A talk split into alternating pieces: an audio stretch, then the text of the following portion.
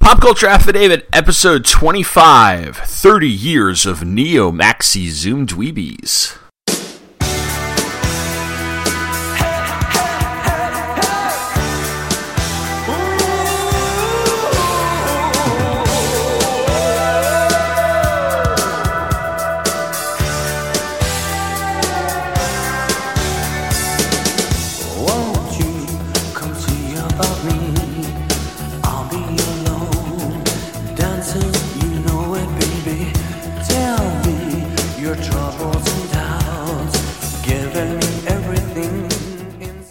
Hello and welcome to Pop Culture Affidavit, a podcast that takes a look at everything random in the world of popular culture. I'm your host, Tom Panarese, and this time around I'm taking a break from my look at 1994, the most important year of the 90s, to go back exactly one decade further to 1984. Why? Well, if you're listening to this on the day it was posted, it's exactly 30 years since this happened. Saturday, March 24th, 1984. Shermer High School, Shermer, Illinois. 60062.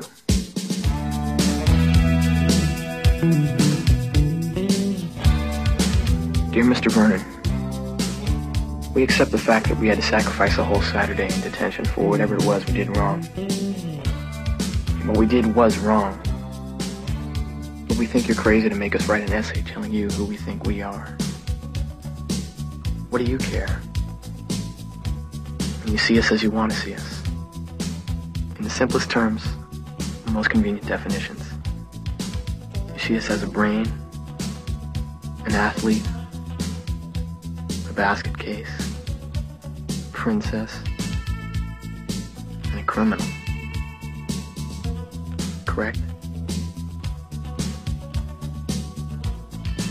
That's the way we saw each other at 7 o'clock this morning. We were brainwashed.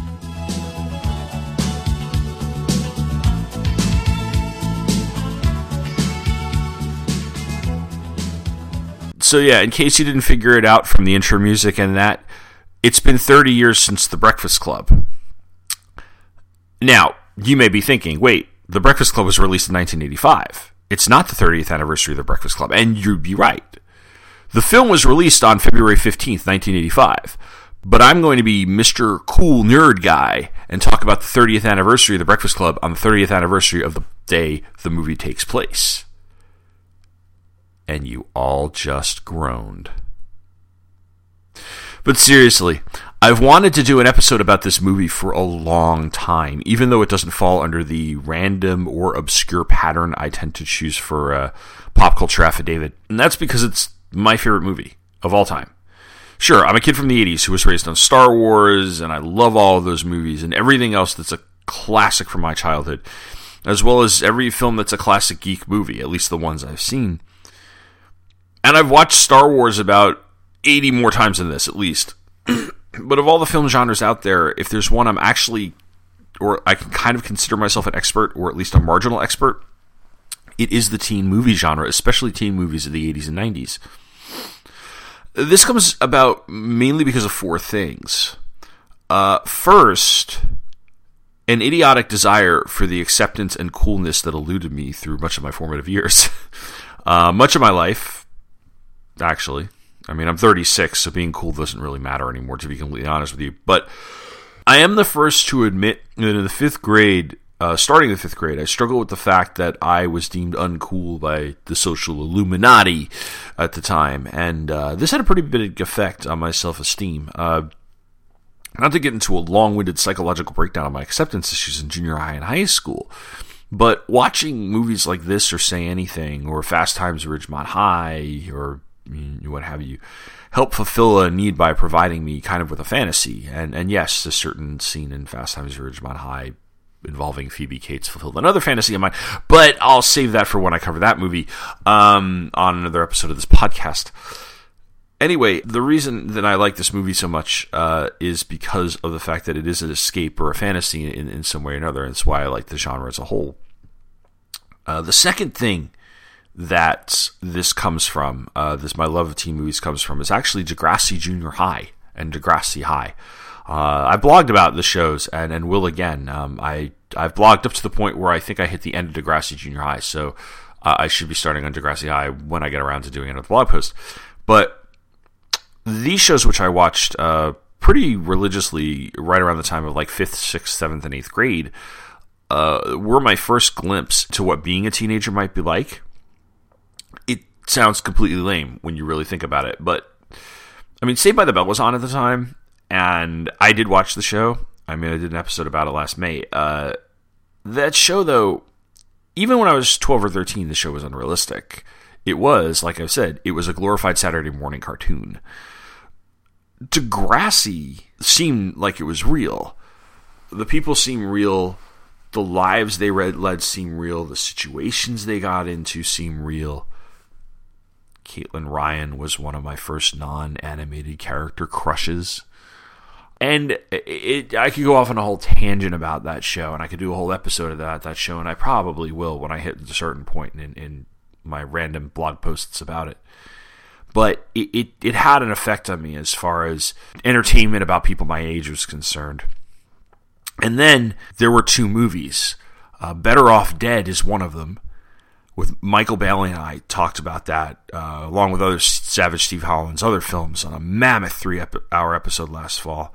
Uh, and the other movie is The Breakfast Club, if you haven't figured it out. And I first saw this movie on WPIX Channel 11 when I was a kid, uh, growing up on Long Island, and it's edited for television version. And I'm not sure how much of it I saw the first time around. I had a tendency to like not schedule myself to watch these shows. It's like I'd be flipping around, I'd find the movie, I'd get sucked into the movie, and I'd probably miss like the first 15 minutes of the movie. Like there was a point where watching The Shining where I would come in at one of the blood in the elevator scenes and, and take it from there, and where I didn't hadn't seen the first half hour of that movie until I actually just went out and rented it so that I could watch the whole movie, even though I'd seen the complete ending. The same thing with uh, with this. I'm pretty sure I might have seen like the back end of it, and uh, and it was edited for television, so not only were were scenes kind of there's a couple of scenes added in the television cut, but but the, the thing that, that everybody always kind of remembers about the edited for television version of the Breakfast Club is that it's badly overdubbed in terms of the, the curse words, and it's just ridiculously terrible. In fact, my friends and I were making fun of it. I remember making fun of it with friends of mine and I because we had all caught it on Channel 11 one day, and, and they were just like, yeah, like, you know, um, instead of fuck you, he said, you know, forget you, or, you know, just some of some of the weird, weird things they had. But I, I tried to look for a clip of it because it's one of those things that like you just have to experience for what it is. Like it's I can describe it to you, but it's kind of like scrambled porn. Like you know it if you've seen it and you know what I'm talking about, and it's hard to describe to somebody else but I mean, it's not even important that they they dubbed it over anyway, um, because more important than the bad overdubbing of that edited for television version of the film, uh, the Breakfast Club resonated with me. I think at first was because since the movie itself was already six or seven years old at the time I first saw it, I already knew it was important or and I knew that John Hughes's films were important, at least on some level. Um, even the only like the one I'd seen by that time was probably Ferris Bueller's Day Off.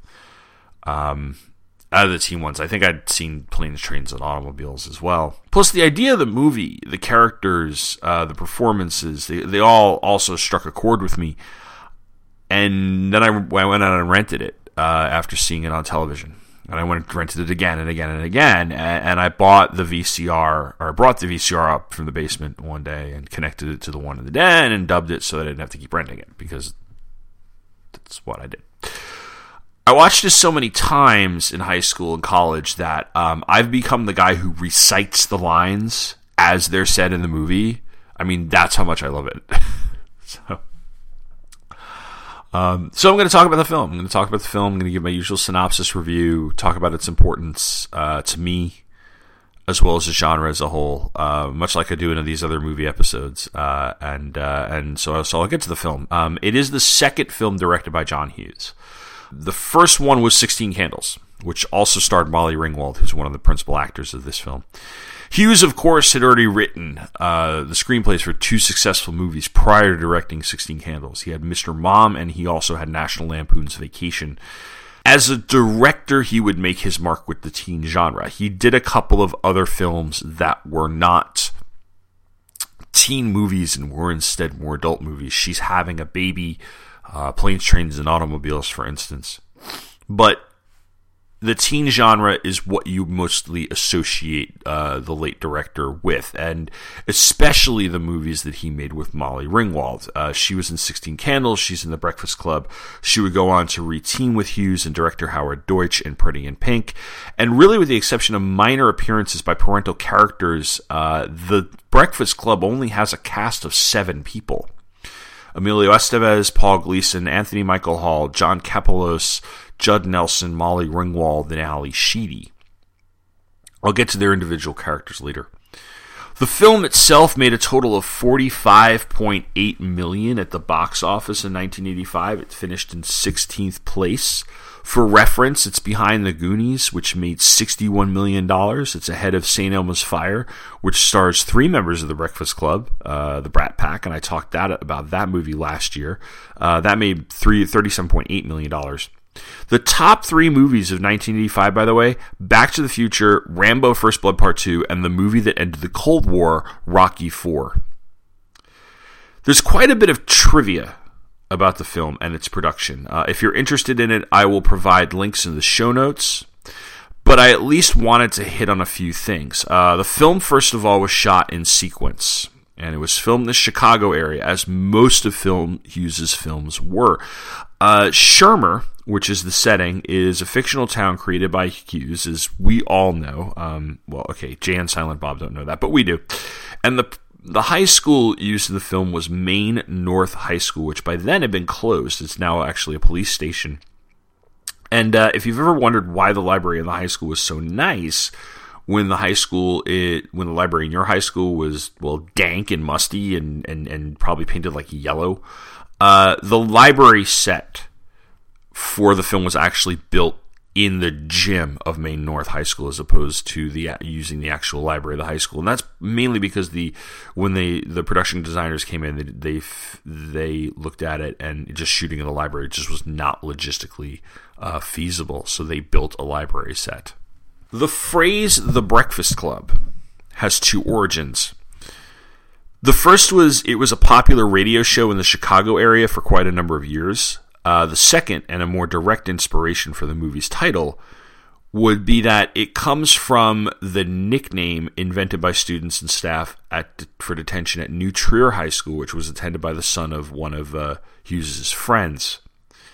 There's some interesting casting trivia as well. Apparently, John Cusack was originally considered to play John Bender, the role that went to Judd Nelson. Uh, Emilio Estevez was actually considered for that as well. Uh, Molly Ringwald was originally offered Ally Sheedy's role, but that changed because uh, Molly Ringwald wanted to play Claire. Judd Nelson apparently stayed in character most of the time on the set. Uh, this caused a fair amount of tension between him, other car- other actors, and John Hughes it is one of the reasons that Hughes never worked uh, with Nelson again, or at least that's what um, what I read. There's an item about this preventing possible sequels, and the idea was that um, Hughes and, and you know, for all I know, this is conjecture, but apparently the idea was that Hughes would catch up with them 10, 20 years down the line or something, and uh, I'm not how sh- sure how true that is, but it would have been kind of interesting to see, you know, the four, five characters get together and see what had had changed over those years. And there's also supposedly a two and a half hour kind of director's cut of the film, but apparently Hughes had the only print and if you know anything about John Hughes, especially after the 80s, he was notoriously reclusive, especially, uh, you know, like during that time. So, what happened to that print, whether it actually exists, whether or not there were actually plans for the sequel, um, it requires a little bit more digging and, and interviews with people who, who may or may not know. Personally, I don't know if I'd want to see a two and a half hour cut of The Breakfast Club. Maybe deleted scenes, but Um, the movie's pretty tight as it is. Uh, so I'll have to I'll have to check it out. I have the high school reunion edition DVD, so there's not that much in terms of extras. I may go out and purchase. Uh, there was a blue Blu-ray release a little bit of time ago, and I may go out and purchase that at one point because this is the type of movie where I would want to um, dig into some extras, especially after having seen it so many times. But that is it for trivia. Um, if you're interested in more about the movie, uh, there's the IMDb page has a really, really good amount of it. Um, some interesting stuff. Uh, the Wikipedia page has some stuff. There's books about the Hughes films that have some information uh, as well. But I do want to get to the film. Uh, I do want to talk about it and give it a nice summary. So I'm going to take a break. And when I get back, that's what I'll do. This book is to be neither an accusation nor a confession, and least of all an adventure. For death is not an adventure to those who stand face to face with it. It will try simply to tell of a generation of men who, even though they may have escaped shells, were destroyed by the war. This July 28th, In Country, a podcast covering Marvel Comics The Nam, presents All Quiet on the Western Front. I'm Tom Panarese, and to commemorate the centennial of the First World War, I will be dedicating a special episode to Erich Maria Remarque's all time classic war novel. Along with the look at the novel, I will discuss two film adaptations and then take a quick glance at poetry and songs of the war to end all wars. That's this July 28th at incountry.podomatic.com.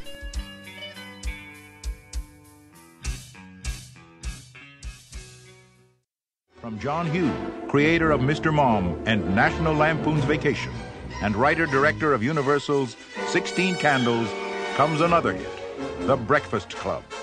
It is now 706. You have exactly 8 hours and 54 minutes to ponder the error of your ways. Any questions? Yeah. Does Barry Manilow know that you raid his wardrobe?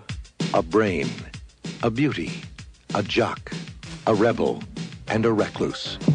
Can't believe this is really happening to me. Before this day is over, they'll break the rules. Chicks cannot hold their smoke. That's what it is. bare their souls, I'm a nymphomaniac. Are your parents aware of this? take some chances, Being bad feels pretty good. Huh? and touch each other in a way they never dreamed possible. Why'd you do that? Because I knew you wouldn't. Oh. The Breakfast Club. They only met once, I don't want to be alone anymore. You don't have to be. but it changed their lives forever. I mean, I consider you guys my friends. I'm not wrong, am I? Universal Pictures presents Emilio Estevez, Paul Gleason, Anthony Michael Hall, Judd Nelson, Molly Ringwald, and Ally Sheedy in a John Hughes film, Why are you being so nice to me? Because you're letting me. The Breakfast Club.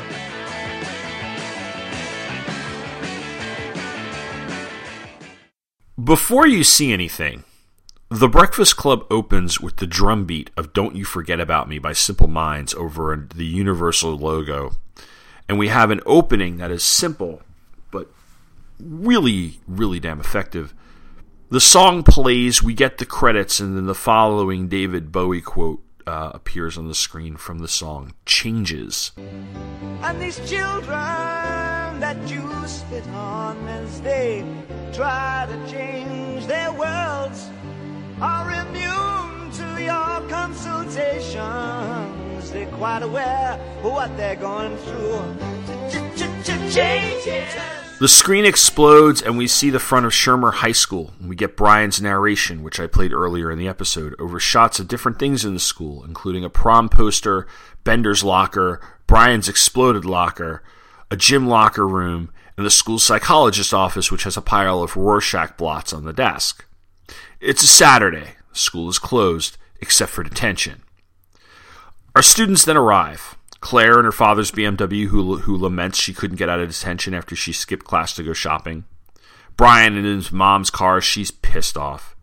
Andy's dad pulls up in his suburban and grills Andy about possibly blowing his ride, because Andy's a wrestler. Bender walks to school and is almost hit by Allison's parents, who drive away without saying goodbye.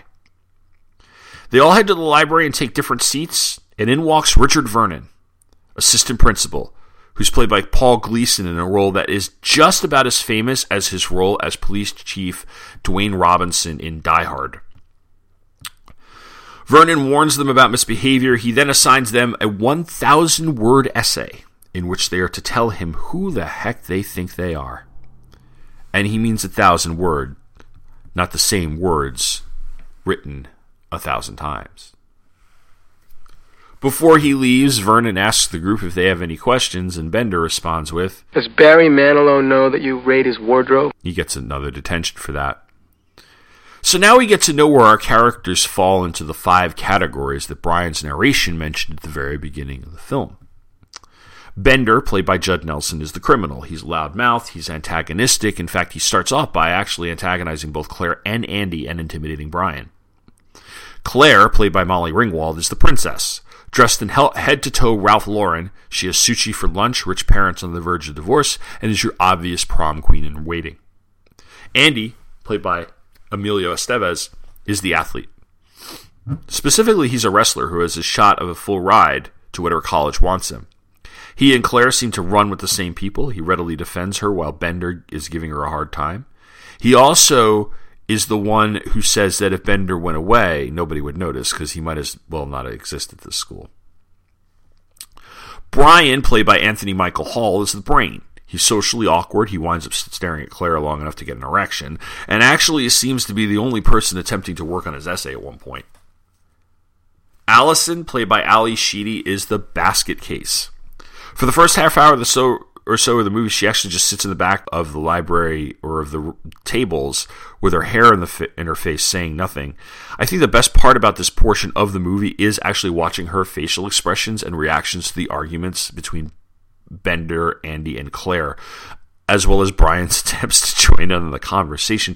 For instance, after Andy's line about Bender not mattering, he says he'll uh, go out and join some clubs, and Brian says he's in the math club and the physics club, and Bender's like, "What are you babbling about?" And and and then he's like, "I'm in the physics club," and Bender asks him like, "What do you do in the physics club?" And Brian explains that, well, they talk about physics and principles of physics, and so Bender replies, So it's sort of social. Demented and sad, but social, right? Andy and Bender get into it some more when Bender walks to the front of the library and removes a screw from the door. It slams shut, of course. Vernon comes in, wondering why the door is closed. And after Vernon desperately first first he puts a chair in the door, the chair goes flying, which is just hilarious. And then and then they take an entire magazine rack and try to put the chair, try to um, barric, uh, prop the door open, but they end up barricading the door. so um, Vernon knows Bender took the screw out of the out of the door. He's like, "Give it to him," and then Bender just turns on Vernon, and, and his jaw is just all. You're not fooling anybody, Bender. The next screw that falls out is going to be you. Eat my shorts. What was that? Eat my shorts. You just bought yourself another Saturday, mister. Crushed. You just bought one more right there. Well, I'm free the Saturday after that. Beyond that, I'm gonna have to check my calendar. good! Because it's to be filled. We'll keep going. You want another one? Say the word. Just say the word. Instead of going to prison, you'll come here. Are you through? No. I'm doing society a favor. So? That's another one right now. I've got you for the rest of your natural born life if you don't watch your step. You want another one? Yes. You got it. You got another one right there. That's another one, pal. Cut it out. You through? Not even close, bud. Good. You got one more right there. You really think I give a shit? Another. You through? How many is that?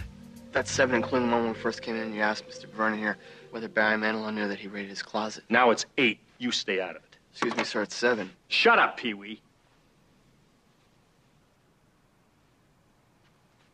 You're mine, Bender. For two months, I got you. I got you. What can I say? I'm thrilled. Oh, I'm sure that's exactly what you want these people to believe. You know something, Bender? You ought to spend a little more time trying to do something with yourself and a little less time trying to impress people. You might be better off. Right, that's it. I'm going to be right outside those doors.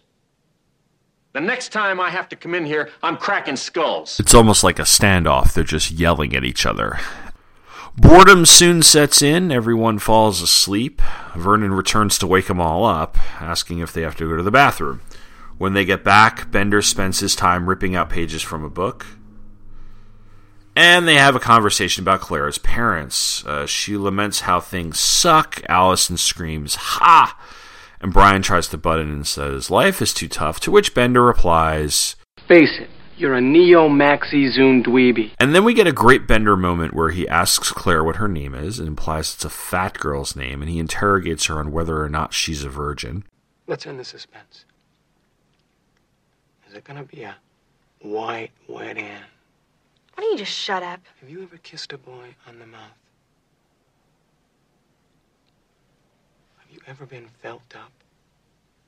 Over the bra, under the blouse, shoes off, hoping to God your parents don't walk in? Do you want me to puke? Over the panties. No bra. Well, some unbuttoned. Calvin's in a ball on the front seat past 11 on a school night. Leave her alone.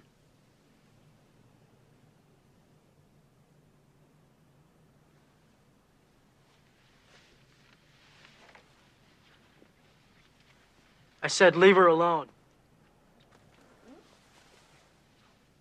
You gonna make me? Yeah.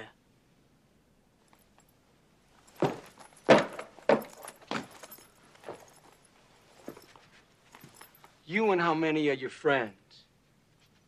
Just me. Just you and me. Two hits.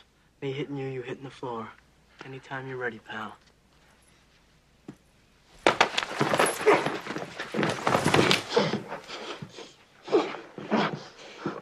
I don't want to get into this with you, man. Why not? Because I'd kill you. It's real simple. I'd kill you, and your fucking parents would sue me, and it'd be a big mess, and I don't care enough about you to bother. And the great thing about this moment is not just Judd Nelson bringing it as Bender, but Molly Ringwald's facial expressions. If you really, really watch, she's doing her best just to look right at him and give her kind of a complete poker face, but you can see she's struggling with it because she's either embarrassed or intimidating, but it, by what he's doing to her right at that moment. It's one of those moments that makes her performance as well the rest of the performances in this movie so great. And this movie really does hinge on the acting uh, because in the wrong hands, it's it's it's a disaster. Um, Andy, being her friend, rushes in to defend her. He takes Bender to the ground and demonstrates why, when you're in high school, the guys in the wrestling squad are the guys you don't want to fight. Bender, though, then shows us why he's not one to fight because he pulls out a switchblade and tells Andy that if he really got into it with him, he'd kill him. He stabs the knife into the top of a table, and Allison promptly steals it. We get a break from the tension when Carl, the janitor, whose picture we actually saw earlier in the movie under the Man of the Year award, uh, comes in to clean the library. Bender tries to give him some shit, but Carl blows him off and just doesn't give a crap. He then tells him that the clock in the library is 20 minutes fast. Allison and Andy are sent to the faculty lounge to get soda for lunch. They have a quick conversation about why Andy's there. She calls him completely out on his bullshit reason that involves his old man and what his old man wants for him. While they're doing that, Bender bugs Claire and eventually reveals that, surprising to nobody, Brian is a virgin. Claire says it's okay, and Brian blushes. They then have lunch. Claire eats sushi. Andy has enough food to actually feed all five of them. Bender has the Coke from the vending machine. Allison chucks the bologna from her sandwich onto the statue behind her and puts Captain Crunch and Pixy Stix between two slices of Wonder Bread and eats that. Brian has a very wholesome lunch soup, PB&J with the crust cut off, juice box, which uh, leads to Bender's reenactment of life at Big Bry's house. Son? Yeah, Dad. How's your day, pal? Great, Dad. How's yours? Super. Say, son, how'd you like to go fishing this weekend? Great, Dad. But I've got homework to do. That's all right, son. You can do it on the boat. Gee. Dear, isn't our son swell? Yes, dear. Isn't life swell? Oh. Oh. At first, everyone laughs, but when Brian's obviously bothered by it, Andy asks Bender that what his home life is like, and Bender paints a picture of a terrible, abusive home life. Andy calls bullshit on that, and Bender walks over to him and shows him a cigar burn on his arm, which he got from spilling paint in the garage. He then storms off to the, to the stairs in the back of the library. In the middle of his own lunch, Vernon spills coffee all over his desk. And he has, and then he heads to the to the faculty lounge and into the restroom. This motivates Bender to have everyone sneak out of the library so he can get his bag of weed out of his locker, which is more bonding on the part of the characters and also something that needed to happen. To be honest with you, because he could only stay in the library for so long without kind of it seemed to getting a little stale. Um, one of my favorite moments in this scene is is Brian's like drugs. He's got drugs. Do you approve of this? And then what? Or no, no, no. He's uh, and Allie's like, but no, it's it's before. Um, it's before that. It's they're on their way. I don't know where we're where are we going. I don't know.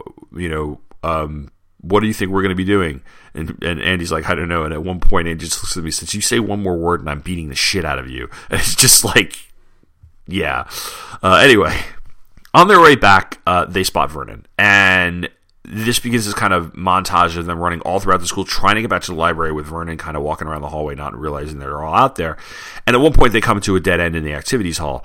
Uh, they do so much running that I have to wonder how big the school is because it's like huge.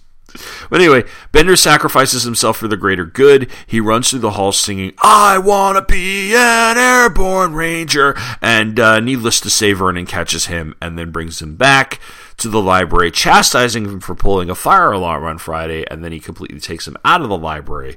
Uh, they will be without his services for the day. He locks Bender in a closet and then he tells him that years from now, when Bender is older, Vernon's going to find him and he's going to beat the shit out of him. He's like, I'm going to knock your dick in the dirt. Bender looks at him. He's like, You threatening me? And he's like, Vernon's like, What are you going to do about it? They love me around here. I'm a swell guy. You're a lying sack of shit. And uh, Vernon just, just like, Come on, let's go.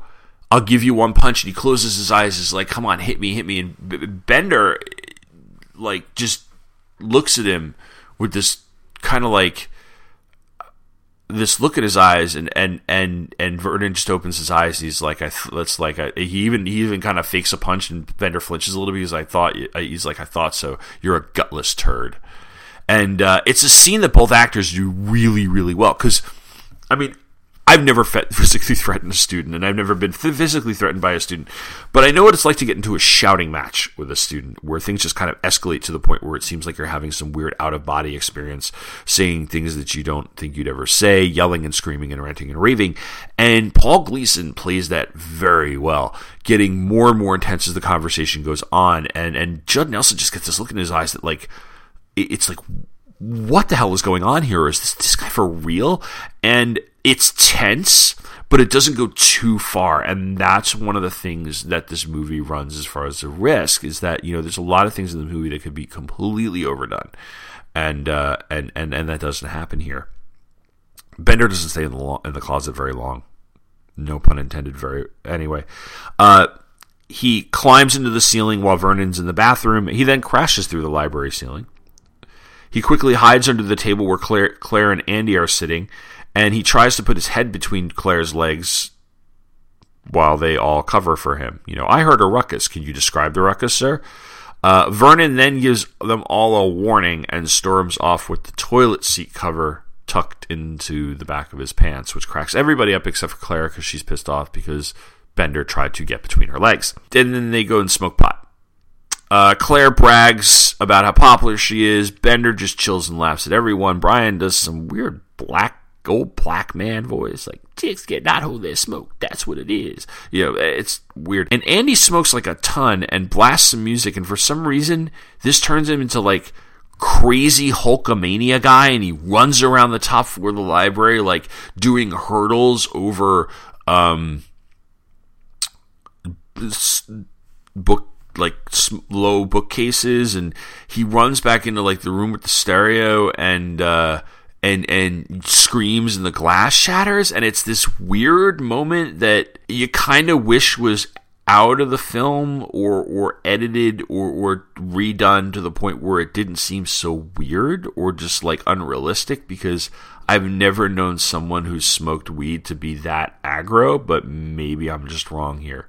Down in the basement of the building, Carl catches Vernon sifting through the confidential files, and we cut back to the library where Alice and Andy and Brian talk about what's in Brian's wallet and what's in Allison's purse, which is a ton of stuff. She's like a bag lady. She implies that she's ready to run away at any moment. Uh, Brian, who's obviously still high and trying to act cool for Andy, laughs. Allison just gets annoyed and walks off, and, and he follows her, and, and he, he finally gets out of her. Her parents completely ignore her. They just, uh, she's unloved, neglected, and it's probably that's one of the big reasons the way she is. Downstairs, Vernon and Carl drink beers. They talk about the kids. Vernon's all, oh, they hate me. They changed on me. They used to respect me, and now they don't. And Carl's a little more insightful, telling Vernon that it's he who changed. He got older, not the kids. And Vernon's very dismissive, but you can tell he's a bit conflicted or at least very frustrated. In the back of the library, the five students sit in a circle and have a very long conversation that starts with the question What would you do for a million dollars? Allison says she'll do anything sexual. She doesn't need a million dollars to do it. She says she's an nymphomaniac and she was actually screwing her shrink. This eventually leads us back on topic to Claire's virginity, and we get the famous sort of answer the question, Claire scene about whether or not she's ever did it, and she finally admits she's a virgin. Allison then says she's not an nymphomaniac, she's a compulsive liar. Andy then tells us the story why he's in detention. He taped Larry Lester's butt cheeks together. And as he tells the story, he gets more and more upset that he beat up this weakling of a kid as a way to get his father to admire him. And he starts crying when he realizes how humiliated Larry must have felt when he was getting his buns taped together. And everyone around him looks really uncomfortable. Uh, Brian then relates about how his parents are the same way with his grades, and that one of the problems in his life is that he's failing shop because he couldn't make a ceramic elephant correctly. He figured shop would be a good day to, good way to maintain any average. You know, have you seen the people who take shop? And Bender's like, I take shop. You must be a fucking idiot. He's like, and Brian says, well, I'm a fucking idiot because I can't make a lamp. He's like, you know, you know, you're a genius because you can't make a lamp. Did you know, Ben? Did you know without trigonometry there'd be no engineering? Without lamps, there'd be no light. And they, they, and Allison just is like, I can paint with my toes, like this complete non sequitur, in order to break the tension. She can do all sorts of things with these toes. And Brian says that he can make spaghetti, and Andy says he can tape all their buns together. And Bender's like, I want to see what Claire can do. Claire then proceeds to put her lipstick between her breasts, lower her head, and apply the lipstick without using any hands. Bender does this sort of snarky, mean slow clap. And uh, then just goes off on, on Claire. They have the shouting match. We get more, one of the more honest moments in the movie, even if it's a little bit uh, melodramatic. That was great, Claire. My image of you is totally blown. You're a shit. Don't do that to her. You swore to God you wouldn't laugh. Am I laughing? You fucking prick. What do you care what I think anyway? I don't even count, right? I could disappear forever and it wouldn't make any difference. I may as well not even exist at this school, remember? And you don't like me anyway. You know, I have just as many feelings as you do, and it hurts just as much when somebody steps all over them. God, you're so pathetic. Don't you ever, ever compare yourself to me, okay? You got everything, and I got shit. Fucking Rapunzel, right? School would probably fucking shut down if you didn't show up. Queenie isn't here. I like those earrings, Claire. Shut up. Are those real diamonds, Claire? Shut up. I bet they are. Did you work for the money Shut for those your earrings? mouth. Or did your daddy buy those for Shut you? up! I bet he bought those for you. I bet those were a Christmas gift. Right? You know what I got for Christmas this year? It was a banner fucking year at the old Bender family. I got a carton of cigarettes. The old man grabbed me and said, Hey, smoke up, Johnny. Okay, so go home and cry to your daddy. Don't cry here, okay?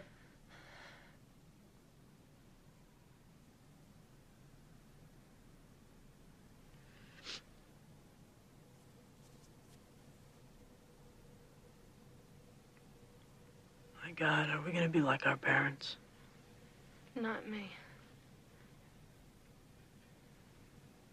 Ever. It's unavoidable. Just happens. What happens? When you grow up, your heart dies. Who cares? I care. Brian then asks the Monday morning question. In other words, I consider you guys my friends. Will we be friends on Monday morning? And Claire replies, no. They probably won't be friends. Uh, he eventually he yells at her. He calls her conceited and tells her why why he's in detention.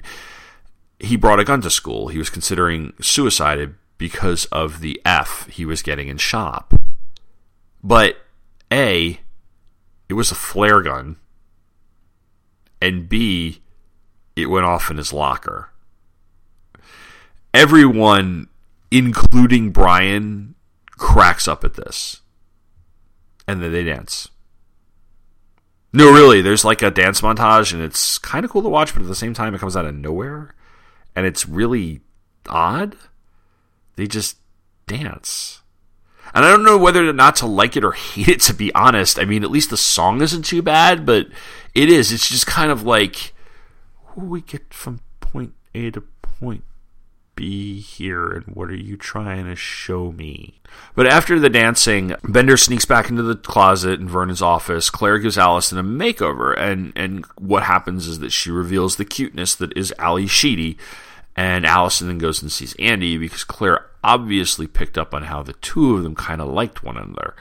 She then heads to the closet in Vernon's office and kisses Bender.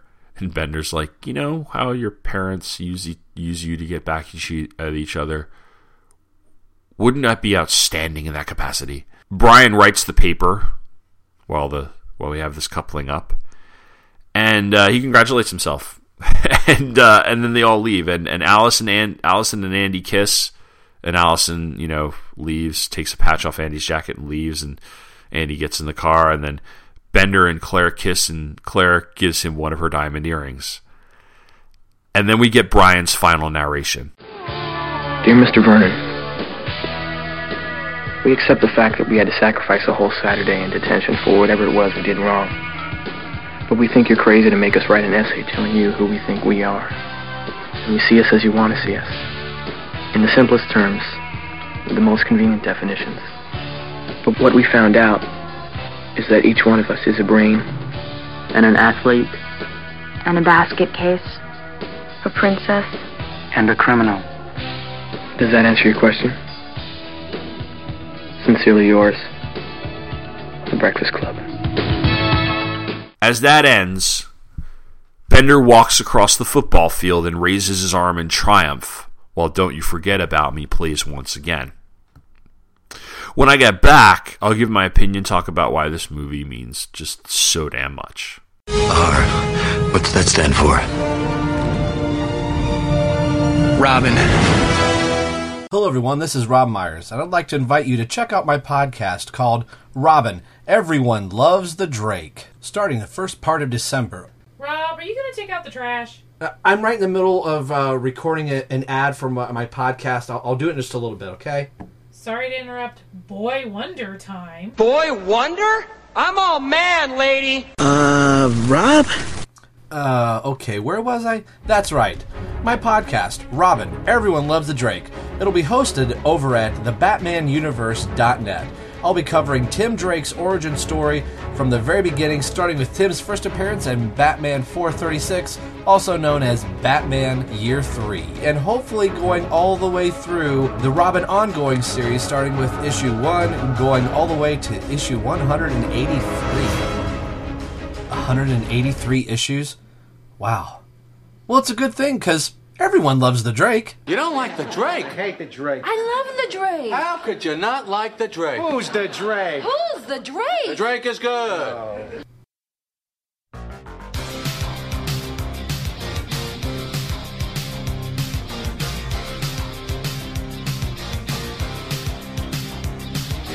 Things are clear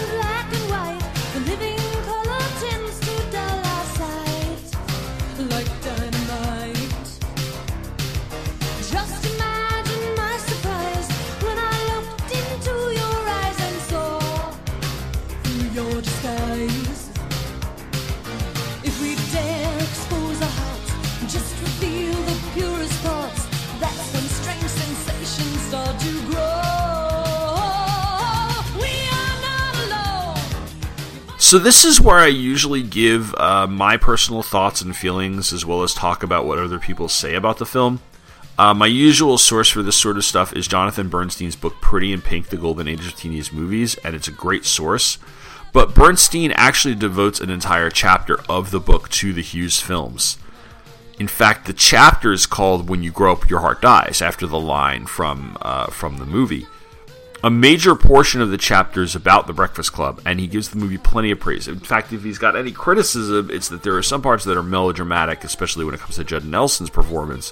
And he also criticizes the Ally Sheedy transformation at the end. Chuck Klosterman uh, doesn't take too much time on the Breakfast Club and Sex, Drugs, and Cocoa Puffs. He mentions it along with St. Elmo's Fire in a piece about the real world and how movies like those prepped their audiences for what the real world would eventually bring to our televisions in the early 1990s. Matthew Rettenmund, uh, in his book Totally Awesome 80s, gives The Breakfast Club plenty of praise, calling it the ultimate 80s movie. And beyond that, there's a significant amount of stuff written about the movie. There's fan sites, there's articles, there's there's books, and and um, I like my friends in college when they were taking Intro to Psych, they actually watched it uh, and stuff. Um, so I'm just going to get on like to what I think about it, and I'll start with my actual criticisms of the movie. I see the melodrama. Nelson's Judd Nelson's very good in this movie, but there are moments where he and everyone else in the film completely overdoes it. And it's easy to let that slide because the characters are teenagers after all, and they all have a definite flair for the dramatic. The dance scene, while fun, comes out of nowhere. And I've also got stuff to say about Allison's transformation, but I'll get to that in a little bit.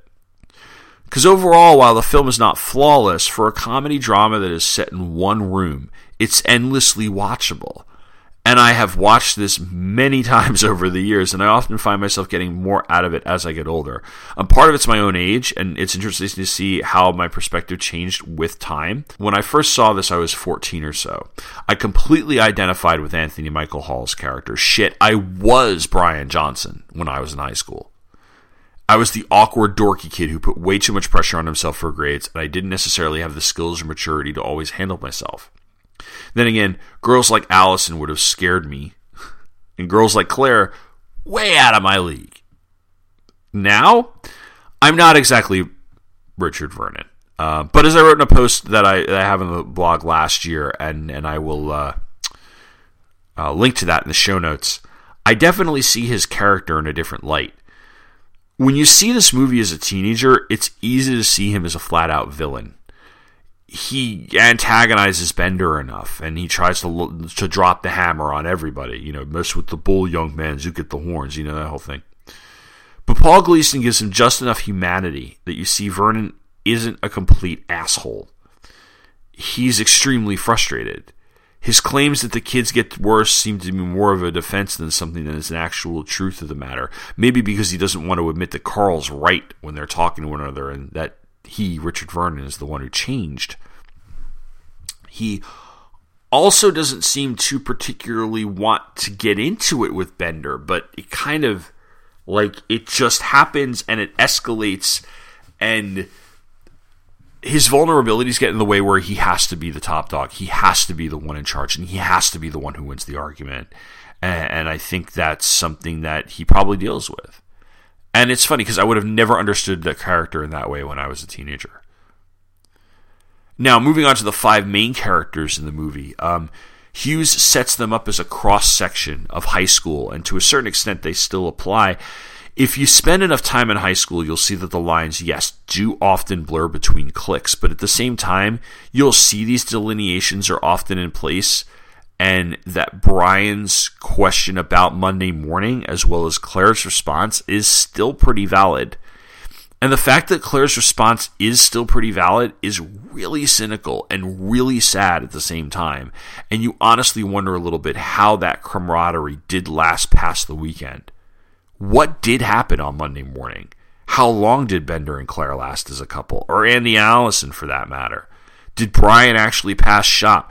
Did someone actually say hello to him in the hallway? You wonder how fleeting all of this is, even though the movie does leave you with a pretty good feeling at the end.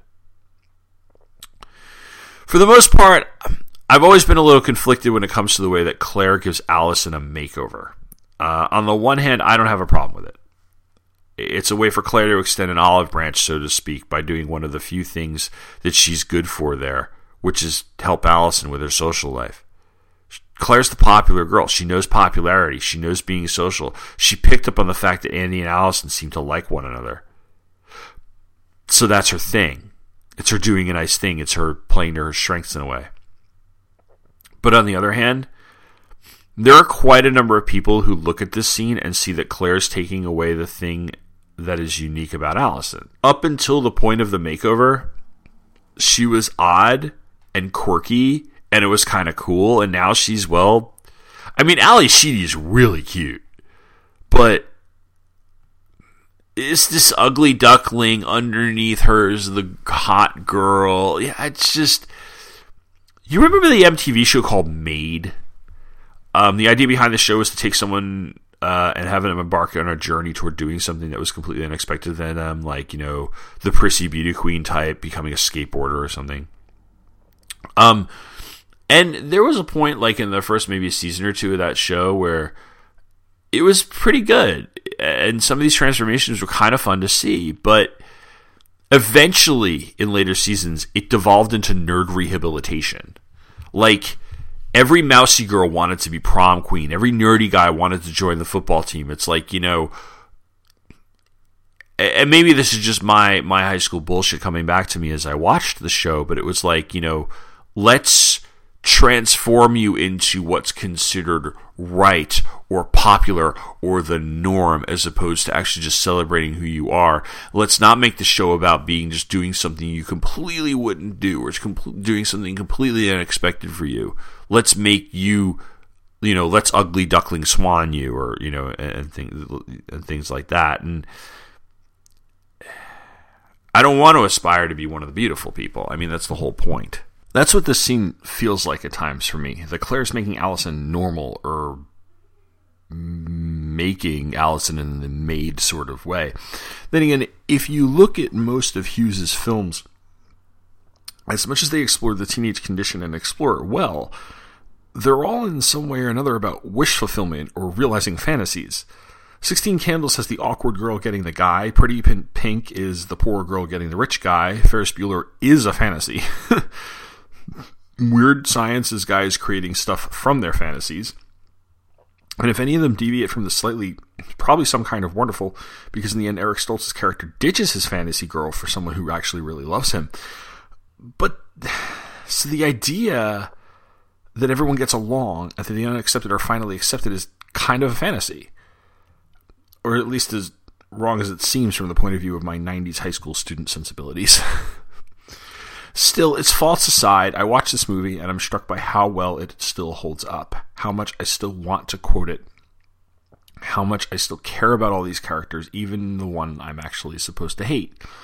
There's a real humanity to all this, and you don't always get that from the teen genre, and I think that's why it stands above all of the others. And when Bender walks across that football field and raises his hand in triumph at the end, I'm right there with him. Next time around, I'll continue my look at 1994 with an episode about the comics of 1994. I'll have a special guest on the air to talk with me about it. So come back in a few weeks for that. And until then, check out the blog for more essays. And thanks for listening.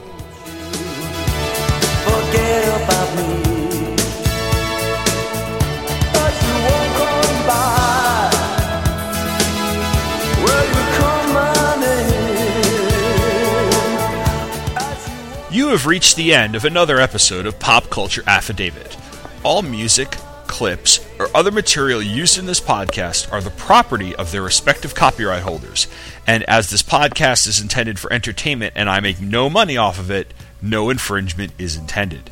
Clips, pictures, and show notes can be found at Pop Culture Affidavit, a blog where each week I take a look at a random thing in the world of popular culture and give my opinion as well as personal experience and memories I have with it, which is located at popcultureaffidavit.com. Feedback and other comments about this podcast can be sent by email to popcultureaffidavit at gmail.com. Thank you for listening and come back next time for some more pop culture randomness.